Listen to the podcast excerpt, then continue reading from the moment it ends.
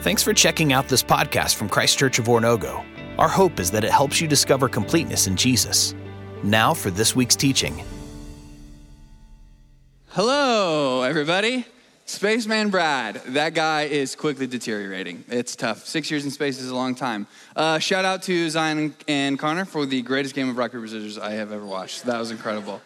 I, you guys, I feel like you should somehow figure out how to make money with your being in sync that much. I don't know how, but do it.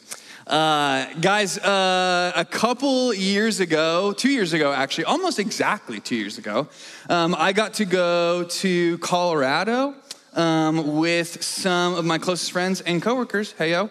Uh, and uh, spent a couple days up in the mountains, the foothills of the Rockies um, near Colorado Springs. Uh, and I love Colorado. It is a beautiful, beautiful place. Uh, correction. I love Western Colorado. Eastern Colorado is a wasteland with nothing for me. Have you you've driven through that? It's it is a barren, barren place. Uh, but then Western Colorado, the Rockies are beautiful, and so we got to go and hang out up in this like ranch retreat area uh, for a couple days with a bunch of other youth pastors. It was very fun. Um, and while we were there, um, one of the people that I was with, whose name rhymes with Drake Holderman, uh, him and I were talking, uh, and we were saying it would be very fun to go and hike uh, one of the like sort of peaks around us. Because where we were staying was like right in the thick of like forest and mountains and it was awesome. I like the outdoors enough being you know, doing outdoors things. Love being clean though, so that doesn't work all the time. Uh, but we thought, you know, it would be really fun. Go hike, and so we decided that's that's the peak we want to do, the one over there, up there. Uh, but we did not know how to get up to it, and so we found another guy who did know how to get up to it. And so we made the plan that the next morning, or last morning there, we would get up very early, get our bags all packed and everything like that, and we would uh, try to go up this mountain and be up at the top of it before the sun rose, just because we thought that would be a cool view.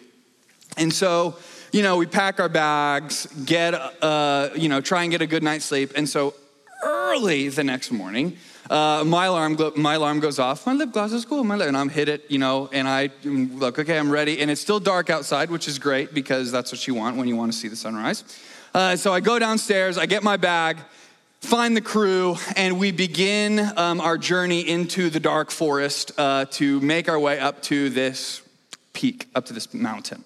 And so in that moment, I was a hiker and I was hiking. I felt real. I was like, yes, in the mountains, and I've got my backpack on. This is this is it. I was, I, was I'm in it, and I, and I love it. Right? I was I was I was a hiker. I was somebody who goes up and down hills and valleys and, and trails for fun, and I was hiking, which is going up hills and valleys and trails for fun, mostly up. Right? Mostly up.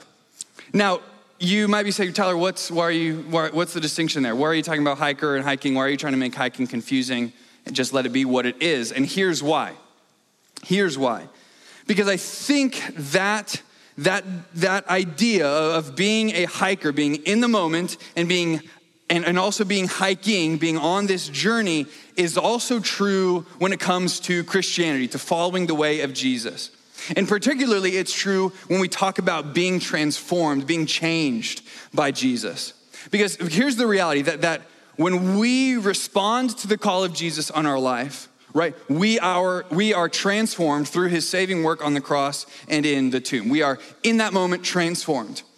And we spend the rest of our life being transformed through the power of the Holy Spirit in our lives. So, transformation, when it comes to following Jesus, is simultaneously a moment and a lifetime. It is a single step, a big one, and an entire journey of our life, uh, fueled by the Holy Spirit, which is what we've been talking about for the last several weeks. And nowhere do we really see this power of transformation, maybe better than in the life of a guy named Paul. But if I can encourage you with this, before we even, if before we even dive in, is that sometimes I think when it comes to following Jesus, we view transformation just in terms of when we start following him. And so we're like, okay, I, am I'm following Jesus, and now everything will change, and then the rest is good. And then, like two years after we begin to follow Jesus, we're like, wow, I am not who I thought I was going to be. I'm not as patient as I want to be, or whatever it is. I'm not as kind, whatever it is. And if I can encourage you with this, it's that Jesus is not done with you. And we see that in Paul's life. It's certainly true in Paul's life, it's certainly true in yours, right? That Jesus is not done with you. Now, in Paul's life, he has a pretty crazy story.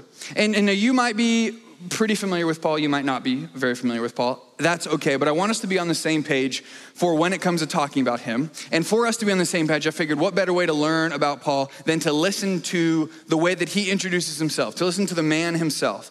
So, Paul wrote much of our New Testament. So, if you don't know, Bible has your Old Testament and New Testament. The New Testament, a lot of it was written by Paul. And so we get a glimpse into who he is in a first person form by him writing letters to all these different churches throughout Greece and Italy and the, there's that Middle East world as a whole. And so one of his more famous letters was written to this church in Rome, Paul's letter to the Romans. And so he starts it off by introducing himself because that's how they wrote letters back then, right? And so, so he, instead of waiting to the very end and says, Sincerely, Paul, it starts off by him introducing himself to the people that he had not met. He had never met them in person, you know, only talked to them through Zoom or whatever. So he says this, yeah. He says this to start Romans 1, to start Romans 1. He says this Paul, a servant of Christ Jesus, called to be an apostle, set apart for the gospel of God. The gospel he promised beforehand through his prophets in the Holy Scriptures regarding his son, who, as to his earthly life, was a descendant of David, and who, through the Spirit of holiness, was appointed the Son of God in power by his resurrection from the dead, Jesus Christ our Lord. Now, it's a pretty strong intro, right? Like, servant of Jesus Christ, called to be an apostle, right? That's like an official representative, a messenger set apart for the gospel of God. What gospel? The gospel that has been promised beforehand. Like Paul is making some seriously audacious claims, which means he's either super cocky or he is very secure in who he is and what he's been called to do. And I think it's that one. And I think that because when you meet Jesus, when you encounter Jesus like Paul did, you don't really walk away feeling very cocky. You walk away pretty shook and pretty humbled. And we, we thankfully get some several different stories of when Paul met Jesus. But I want us to look at Acts chapter 22 because that's where we see that's where Paul tells the story himself. He's on trial in Jerusalem, so you know, not really the time to tell a bunch of lies because he swore on I don't know if they actually swore. There wasn't a Bible to swear on, so who knows? But hopefully he's telling the truth, right? And I think he is. So in Acts chapter 22, he says this. So he starts off his sort of defense, his story, by saying this I am a Jew, born in Tarsus of Cilicia, but brought up in this city, Jerusalem. I studied under Gamaliel, famous rabbi, and was thoroughly trained in the law of our ancestors. I was just as zealous for God as any of you are today. I persecuted the followers of this way, that's Christianity, that's what it was known as, to their death arresting both men and women and throwing them into prison, as the high priest and all the council can themselves testify. I even obtained letters from them to their associates in Damascus and went there to bring these people as prisoners to Jerusalem to be punished. So, put another way, Paul was very good at being Jewish and he was very good at being a hater of Christians. He was an evil, terrorizing man towards people that were trying to follow Jesus in this time. He called it the way. That's what it was known as. You go through the books of, book of Acts, and Christianity is called that a couple of different times. He's a persecutor, a terrorist to the early church, people that are trying to follow Jesus. In fact, in Acts chapter 7, we read the story of the first person ever killed for their faith in Jesus, a young, brave, courageous man named Stephen. And we're told that Stephen is stoned to death. And we read, the, the, the author of Acts, Luke, puts in this little detail that we can sometimes miss that Saul is there. That Saul is just kind of standing there holding the coats, approving of what he is seeing right? And so when we read Saul, when we read Paul, that's the same guy, same person. Saul is his Jewish name, Paul is his Greek name. So Saul, Paul, that's the same person. And it only gets worse from stoning from the stoning of Stephen because Saul continues to hunt Christians and he's very good at it. Like he, he's a professional Christian hunter.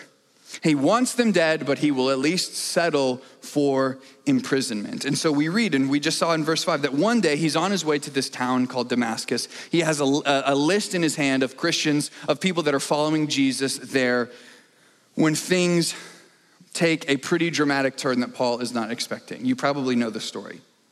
Paul describes it like this he says, About noon, as I came near Damascus, suddenly a bright light from heaven flashed around me. I fell to the ground and I heard a voice say to me, Saul, Saul, why do you persecute me? Who are you, Lord? I asked. I am Jesus of Nazareth, whom you are persecuting, he replied. My companions saw the light, but they did not understand the voice of him who was speaking to me. What shall I do, Lord? I asked. Get up, the Lord said, and go into Damascus. There you will be told all that you have been assigned to do. My companions then led me by the hand into Damascus because the brilliance of the light had blinded me. So there Paul is on his way to go and try and destroy some Christians when everything changes. He encounters Jesus. He's never going to be the same. He can't see. He's, he's just, everything has changed. And then he says, A man named Ananias came to see me. He was a devout observer of the law and highly respected by all the Jews living there. He stood beside me and said, Brother Saul, receive your sight. And at that very moment, I was able to see him. Then he said, The God of our ancestors has chosen you to know his will and to see the righteous one and to hear words from his mouth. Well, you will be his witness to all people of what you have seen and heard. And now, what are you waiting for? Get up, be baptized, and wash your sins away, calling on his name. So, in a moment, everything has changed. It's incre- it really is genuinely incredible. Like, like he is transformed by the resurrected Jesus to no longer be a killer of Christians, but to just be a Christian himself. Right? Only, only God can do that. And I love and I had never really noticed it until recently. Like, I love that Saul is in no place to where he is like looking to follow Jesus, right? Like, he is not like reading the Bible and, and, asking questions about it. He's not like uh, going to like the local Damascus coffee shop with some friends and like trying to read the Bible together. Like he's not, he, a friend didn't invite him to church. Like he is nowhere near beginning to follow Jesus. He couldn't be further because he's trying to destroy Christians. And Jesus doesn't care. He just is like, cool, great, boom, off your horse, right? He just doesn't care, right? Jesus shows up in this brilliant light of glory, kicks him off his horse, makes him fall to the ground, makes him blind.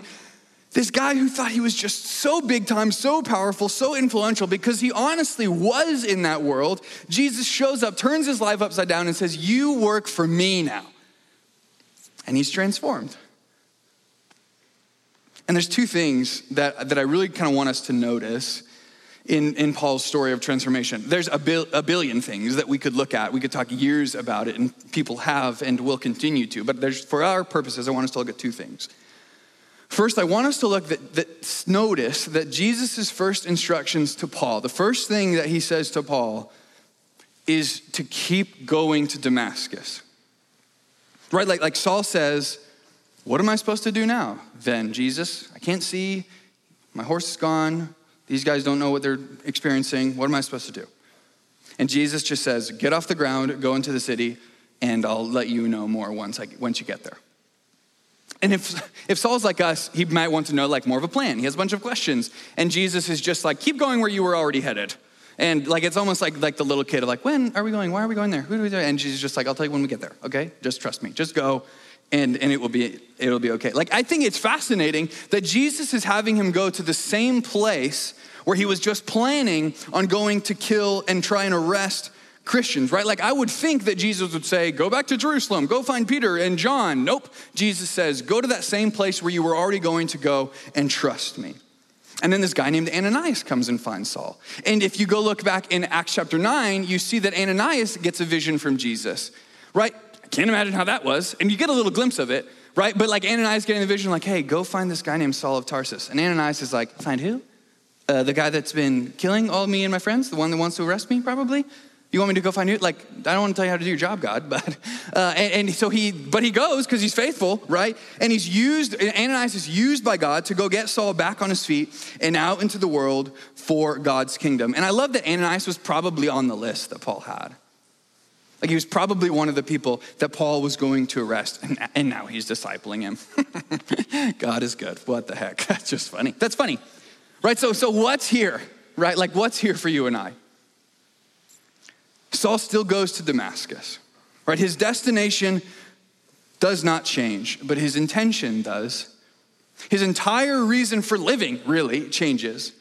But God, in his wisdom, in his providence, redirects Saul's intelligence and his zeal and his extensive knowledge of Jewish, Greek, and Roman culture to no longer be for whatever he was going to use it for, but to now be for the spreading of the good news of Jesus. The location of Saul does not change, the man does. And I think sometimes you and I think that, that transform, transformation into looking more like Jesus means that everything in my former life has to look completely different. That whatever is back behind me has to just stay there forever. And, and to be clear, some things do need to change and change drastically. But, but what if God, without you knowing, has led you to these people, this community, this moment, this situation, to be used now for his kingdom instead of whatever you thought you were going to do in those places and with those people. Right? I mean, God is that good at what he does. If he did it in Paul's life, well, who's to say that he can't do it in yours? Jesus is very good at using what we will give him if we would just let go of that control. And I also want us to see how important and urgent this all is. Right? Jesus says to Paul, Get up, let's go. This starts now. This doesn't start when you think that you're ready. This doesn't start when you're less busy. This doesn't start once you've got all this stuff over here together. It starts right now. And Ananias says the same thing when he, he echoes Jesus' words when he says to Paul, And now what are you waiting for? Get up, be baptized, wash your sins away, calling on his name. I think it's a good question. What are you waiting for? What are we waiting for? Like, what is standing in your way of becoming the person that Jesus has created you to be? Right? If we really believe there's no time to waste and there's no better day than the present, then what are we waiting for?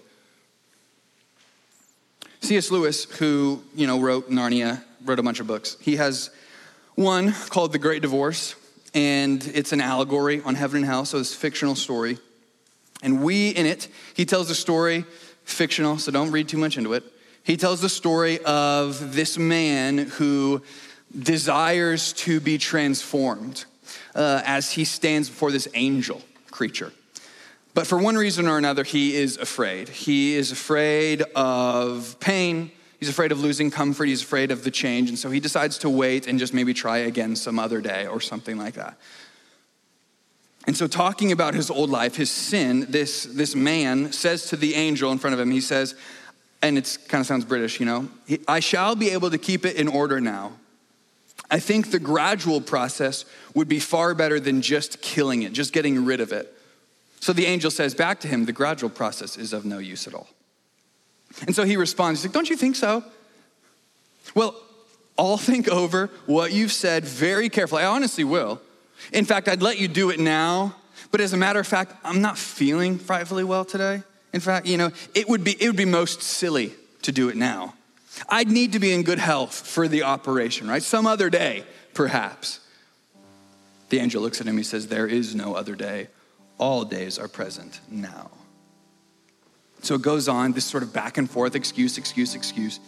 So he says, let me, let me run back by tonight's bus, get an opinion from my own doctor, and I'll come again the first moment that I can, I promise. And the angel looks at him and says, This moment contains all moments. And so this back and forth, it continues until finally the man, just in desperation, is just like, Do it. And eventually he lets him and he becomes what he becomes is far greater than, than whatever it is that he left behind because we do this. We do this. Right? We find whatever excuse we can to keep God from transforming us, from changing us, because we're afraid of what it might mean for our friends. We're afraid of what we might lose. We're afraid of the control that we would no longer have. And so we just say, maybe another day, man, I don't want to step out and be that person that kind of rubs people the wrong way. I don't really want to change because I think, I, I say that I want to stand out, but then when actually, when push comes to shove, I do not want to stand out. I do not want people to notice me. And so we just come up with these excuses that keep God from transforming us because He's not just going to do something against our will. He wants our permission, He wants to be in on it. And Jesus just says to us, then what are you waiting for? Like he, he asks, will you trust me? Right? Because even if it's difficult, the other side of transformation is a beautiful place. And we will continue to reach it as He continues to transform us day after day and degree after degree. Because Jesus is strong enough and He is loving enough to transform you. And He is strong enough and He is loving enough to keep transforming you into who you were created to be. So we don't have to kind of keep trying to play these games and pretending that we are someone we're not. And it's just, it's exhausting. Jesus says, Hey, let me change you into who I know you were meant to be, and then run with that. Right? You, you follow Paul's life through the scriptures. And what happens is that it's not that his life gets worse, that it gets deeper and more fulfilling. And he, and he begins to see himself more and more for who he truly is in light of who Jesus is. And, and, and the Spirit calls him to bold thing after bold thing, adventure after adventure, because he trusts and he initially said, Yes, Jesus, I will let you transform me and I will let you to continue transform me. And that's what we have in front of us. That's what's on the horizon. And so we have, we have that choice. What are we waiting for? I don't know what it is for you. I could probably guess, but we probably have a lot of the same excuses. And so I hope that you'll share some of that in your small group tonight. Like, man, what have I waited for? What have I led? What have I let rule my life up to this point that I just I, I can let go of now? Because it's just a sham. So we're gonna sing and then we'll have small groups. And I just ask that and hope that you'll have open ears and hearts to be honest with yourself and with God and with the people in your small group. Let's pray together. Father, thank you for Jesus. Thank you for the power of transformation. We ask that you would continue to change us day after day. Father, help us to be faithful. Help us to be bold. And help us to be urgent. Because you are. In Jesus' name we pray. Amen. Thanks again for checking out this podcast from Christ Church of Oronogo. We hope that this teaching is helping you discover completeness in Jesus and encourages you to help others do the same. If you're interested in learning more about Christchurch, visit us online at cco.church.